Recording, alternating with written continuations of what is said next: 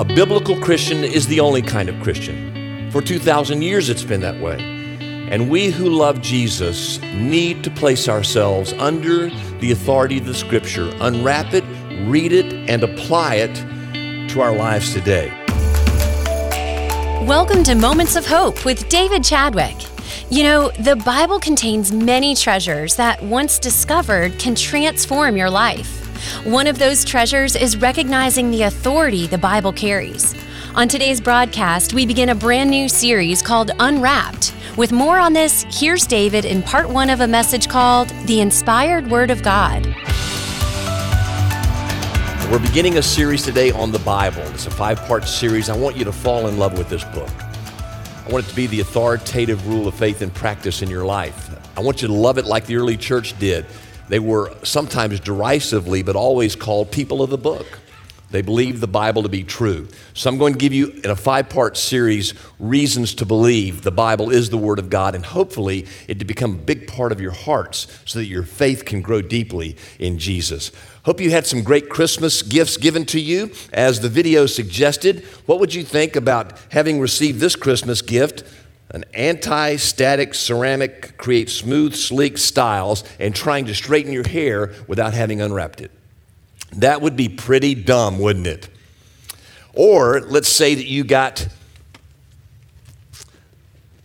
a black touch accent lamp. Isn't that cool?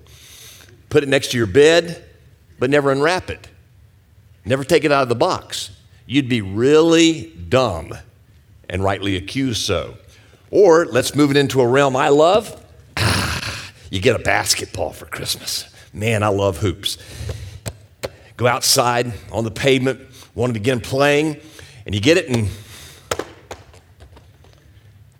that'd be pretty dumb, wouldn't it? You need to unwrap the ball from the box in order to enjoy it. Or finally, what would you think if you got a brand new Bible? Given to you by a loved one, and you never unwrap it. What good is it? It's only useful if you unwrap it and you read it. This series' purpose is to challenge all of us to unwrap the Word of God and to read it but before doing so, I think we need to understand that there really is only one kind of Christian. He or she's a biblical Christian. It's someone who has placed themselves under the authority of the Word of God. It's not someone who lets culture interpret the Scripture. It's not someone who lets their personal opinions interpret the Scripture. A biblical Christian is the only kind of Christian. For 2,000 years, it's been that way. And we who love Jesus need to place ourselves under the authority of the Scripture, unwrap it, read it, and apply it to our lives today. I believe the Bible is the only infallible rule of all faith and practice. The early church has believed that, and it has been the teaching of the faithful church for 2,000 years. Now, there are some churches that aren't faithful.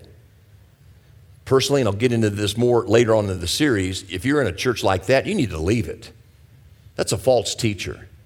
It's not someone under the authority of the scripture. I and this church believes that this is the Word of God. We believe that it can be proven in its historical context. Uh, we believe that it can be proven in the archaeological context. There's been no archaeological discovery in the last hundreds of years that have ever disproved one teaching of the Word of God, not one. And also the amazing unity of the Scripture. That's next week's message. Come, and in 35 minutes, I'm going to take you from Genesis 1 1 through Revelation 22. I'll give you an overview in 35 minutes of the amazing unity of the Word of God. But really, to believe in the Word of God includes an historical, archaeological, and unified understanding of the Scripture, but mostly a belief in the Word of God, in my opinion, revolves around this most important question. And until you answer this question accurately, you'll never believe the Bible is the Word of God. Here's the question Who is Jesus? Who is Jesus? I believe primarily the Bible is the Word of God because Jesus did. And Jesus claimed to be God. If Jesus is God, then we've got to have God's view toward His Word. So let's begin today's message with this whole question of who is Jesus. And I want to take you through just one place in the Gospel of John where Jesus makes seven I am statements. Uh, in the burning bush experience with Moses in Exodus 3, when Moses asked the burning bush, God Himself, Whom should I tell Pharaoh is sending me? And of course, the answer is, Tell him, I am who I am is sending you. That term, I am for God, Yahweh, was the unutterable phrase for Jews. God was so holy they wouldn't even mention that name. Yet you're going to see in just a moment Jesus using that I am phrase in seven different occasions, just in the Gospel of John alone, to describe his identity. Who is Jesus? You must answer that question before we get into the Word of God. Listen to these amazing I am statements from Jesus. He said in John 6:35, I am the bread of life. Whoever comes to me shall not hunger, and whoever believes in me shall never thirst. John 8 12, Jesus said, I am the light of the world. Whoever follows me will not walk in darkness, but will have the light of life. In John 10 9, Jesus said, I am the door. If anyone enters by me, he will be saved and will go in and out and find pasture. In John 10 11, Jesus said, I am the good shepherd. The good shepherd lays down his life for the sheep. John 11, 25 and 26. I am the resurrection and the life, Jesus said. Whoever believes in me, though he die, yet he shall live. And everyone who lives and believes in me shall never die. Do you believe this? John 14, 6, Jesus said, I am the way, the truth, and the life. Now, notice he did not use the article a or an. He used the article the. I am the way, the truth, the life, and no one comes to the Father except through me. What an audacious claim. John 15, 5. I am the vine, you are the branches. Whoever abides in me and I in him, he it is that bears much fruit. For apart from me, you can do nothing. And this is just in John alone. If you want to go to the synoptic gospels, Matthew, Mark, and Luke, those same kind of extraordinary claims are there. If you look at the rest of the New Testament and the apostles and the early church, they all believed that Jesus was God in human flesh. In fact, in the early church, when Caesar started persecuting the church, he wanted all Christians to say, Caesar est kurios, which means Caesar is Lord. And of course, Christians refused to. That's why the persecution came. And in the catacombs, when they were hiding from the persecution, you can see etched on the walls many times Christians writing, Jesus Christos est kurios. Jesus Christ is Lord. That's the issue. Who is Jesus? Now, you have, in my opinion, four different options. First of all, Jesus was lying. When he said he was God, he was just lying to us. But the problem with that is, for 2,000 years, his teachings have brought truth to civilizations and individuals. It makes no sense to say that which brings truth is rooted in a lie. Second option, he was a crazy man, a deluded dreamer. But the problem with that is his teachings for the last 2,000 years to cultures and to individuals has brought sanity to the insane, has given hope to the despairing. It makes no sense that that which brings life is rooted in craziness. The third option is the early church made it up. They so wanted this message of Jesus' hope to remain alive that they made up the resurrection and the whole teaching that Jesus is God. But here's the problem with that teaching Jesus' apostles, of the 12, 11 died a martyr's death. John was exiled on the island of Patmos for the rest of his life in persecution by the emperor. The early church gave thousands upon thousands of martyrs to the cause of Christ. Now, now here's the problem what sane person suffers martyrdom, beatings, scourgings, lions, whatever, for what they know is a lie. Now, people will die for what they think is the truth and is a lie, like driving airplanes into a building and thinking that's going to give you heaven. That's a lie, but they think it's true, they'll give their lives for it. But no one gives their life for what they know is a lie. I can't speak for you.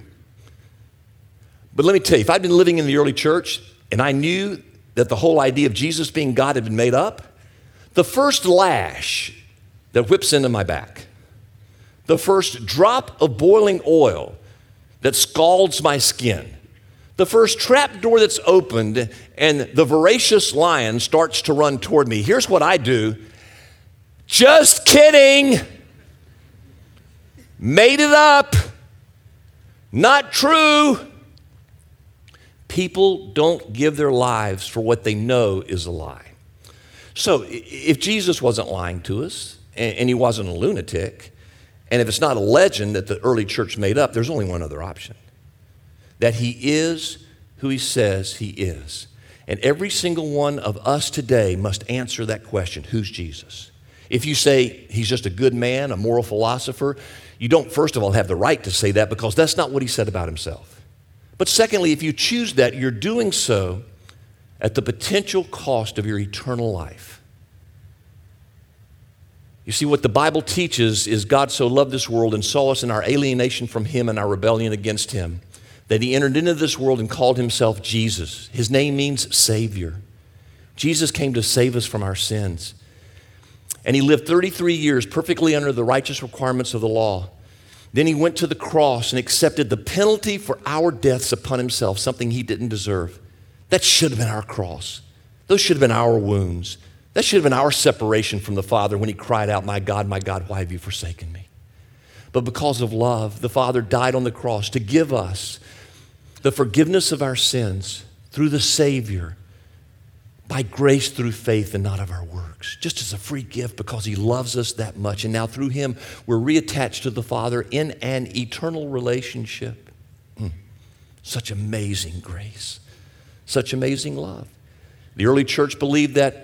People who read the Bible today believe it. Jesus is God. So, if you've arrived at the conclusion, like I have, that Jesus is God, it's what he claimed, it's what he believed, then you've got to have Jesus, who's God's view toward his word, right? So if Jesus is God, you've got to have Jesus' view, first of all, toward the Old Testament. The Old Testament is Genesis through Malachi. In Jesus' day, based on evidence we have archaeologically, especially from the Dead Sea Scrolls in the Qumran community that existed right outside Jerusalem, they had that book from Genesis through Malachi as their word. And faithful Jews in that day believed Genesis through Malachi was the word of God. Jesus did too. When he debated with the Pharisees, for example, he would constantly quote the Old Testament scripture. He would say, It is written. When he debated with the devil in the temptation narrative, in one of those situations, the devil said, Hey, turn that stone into bread. Show everyone how powerful you really are. Do you remember Jesus' response? It is written. Then he quoted from Deuteronomy, the eighth chapter Man and woman don't live by bread alone, but by every, anybody remember? What? Word that proceeds from the mouth of God. People really live by believing in the Word of God. So Jesus refuted the temptations of the devil with the Word of God. He obviously believed the Bible to be true. But probably one of the most fascinating places where Jesus proves his view toward the Old Testament as being the Word of God is in his resurrection appearance to two disciples walking forlornly after his death on the cross from Jerusalem to Emmaus. It's about a four to eight hour journey. We don't know exactly where Emmaus was in that day, but it's somewhere between four and eight hours. Those two disciples, maybe a husband and wife, maybe a father and son, we don't really know. But those disciples were saddened by the death of Jesus. They thought for three and a half years they'd given their lives to him, now it was over. And on that journey home, between four to eight hours, a stranger comes to them. And in Luke, the 24th chapter, verse 27, we see these words And beginning with Moses and all the prophets, he interpreted to them in all the scriptures the things concerning himself. So this stranger, whom they did not know who he was, walked alongside them for those four to eight hours, and he began to unfold how everything from Genesis through Malachi pointed to him. now, one of the things I'm really looking forward to in heaven is going to God's store where we can check out a video if we still do that in heaven and getting this story and watching it. I don't know exactly what happened, but I think it went something like this. The stranger said to them, oh, In Genesis 1 and 2, when all the world was created, I was the one who created it.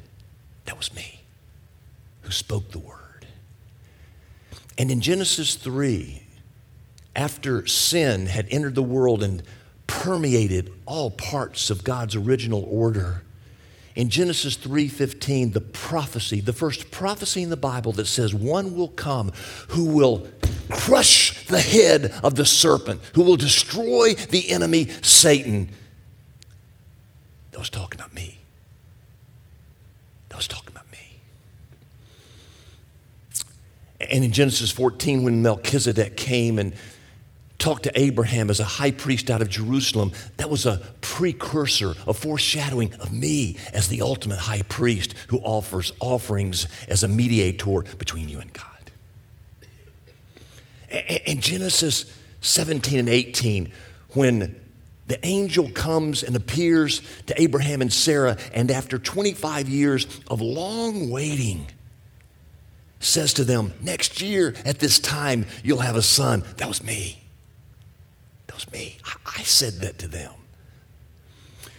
And in Genesis 22, when Moses was getting ready to offer his son Isaac as an offering, an angel of the Lord appeared and offered a ram instead. That angel was me.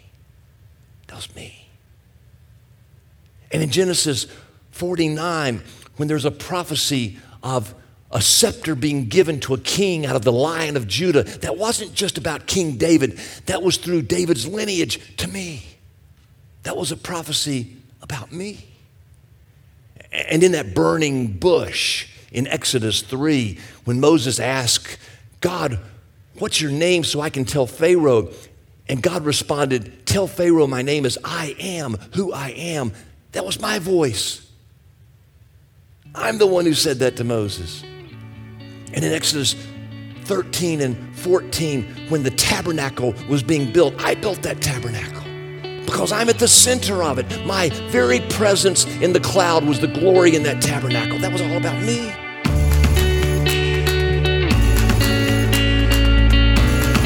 You're listening to Moments of Hope with David Chadwick. Coming up, David joins me in the studio in an insightful conversation about this morning's moment of hope. We'll be right back. Hi, I'm Tony Marciano, President and CEO of Charlotte Rescue Mission. Let me ask you a question. What do you do when you stand at the intersection of homelessness and addiction? Let me put you in that person's shoes for just a second.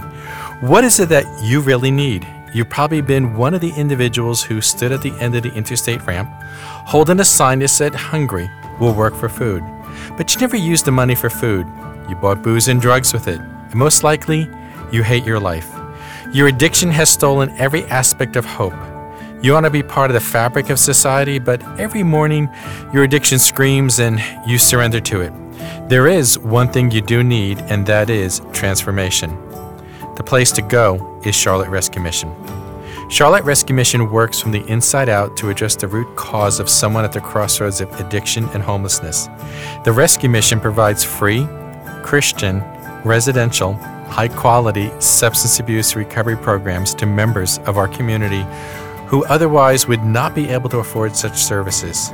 With a passion for holistic transformation and a love for Christ, the mission's 120 day program has transformed the lives of thousands of men and women in our community. Charlotte Rescue Mission is grateful for the financial partnership of Moments of Hope Church.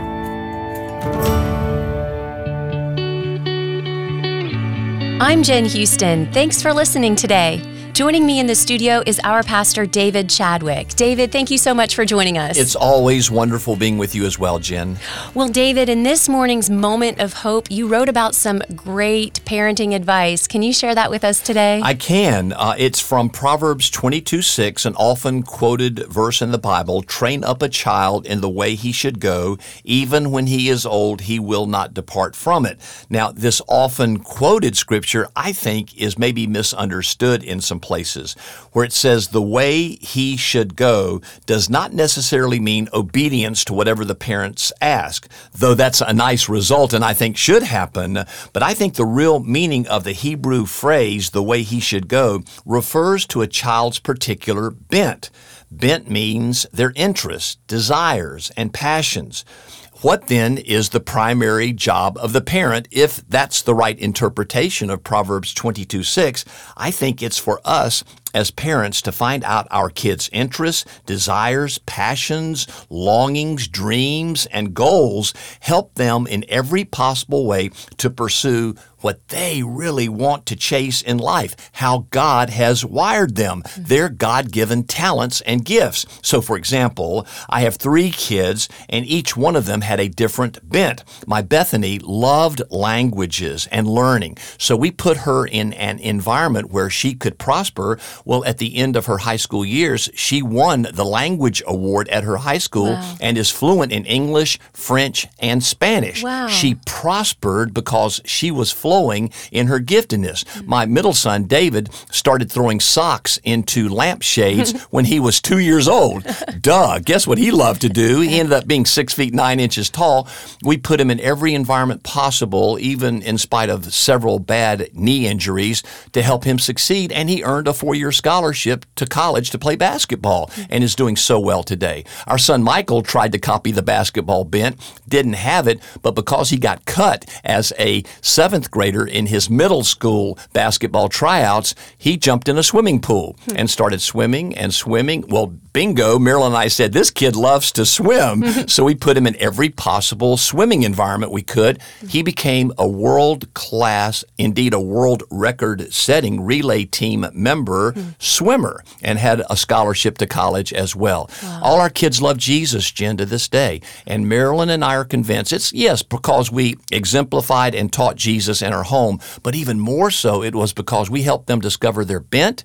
Put them in those environments to succeed. And when God then used them in the natural bentness that He gave them, mm-hmm. they wanted to love that God even more, the one who gave them these gifts. Well, I am completely inspired as a mom just hearing these stories, and I'm just thinking about my children now and what do they do in their free time. And I'm, I want to sneak peek in that. And I know my son loves water, any kind of flowing water coming out of the faucet, in the tub, in the creek. And I'm just curious will he become an engineer? And I have no idea. So this is really, really encouraging. Well, a part of the fun is exploring that with him Yeah. and putting him in environments where he goes, Yeah, I really love that, or ones where he goes, I don't think I love that so much. And you've got to watch, you've got to be involved, you've got to ask questions. And as you do so, then you naturally find the ultimate place where he should be. this is really exciting. Thank you so much for these thoughts today, David. Well, thank you, Jen. I hope it helps all of you listeners out there who are parents as well. And if you'd like to receive these daily written moments of hope from me, go to momentsofhopechurch.org. You can subscribe there free of charge from my heart to yours every morning at 7 a.m. in your inbox to give your day a moment of hope.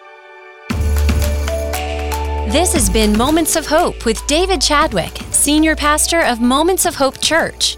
We'd love to have you join us for worship this Sunday morning. We meet at Providence Day School, located at 5800 Sardis Road in South Charlotte at 10 a.m. You can find more information on our website, momentsofhopechurch.org. Again, come join us Sunday morning at 10 a.m. at Providence Day School, located at 5800 Sardis Road in South Charlotte. Our web address is momentsofhopechurch.org. For David and the entire Moments of Hope Church staff, this is Jen Houston asking you to pray for godly wisdom for the leaders in our city.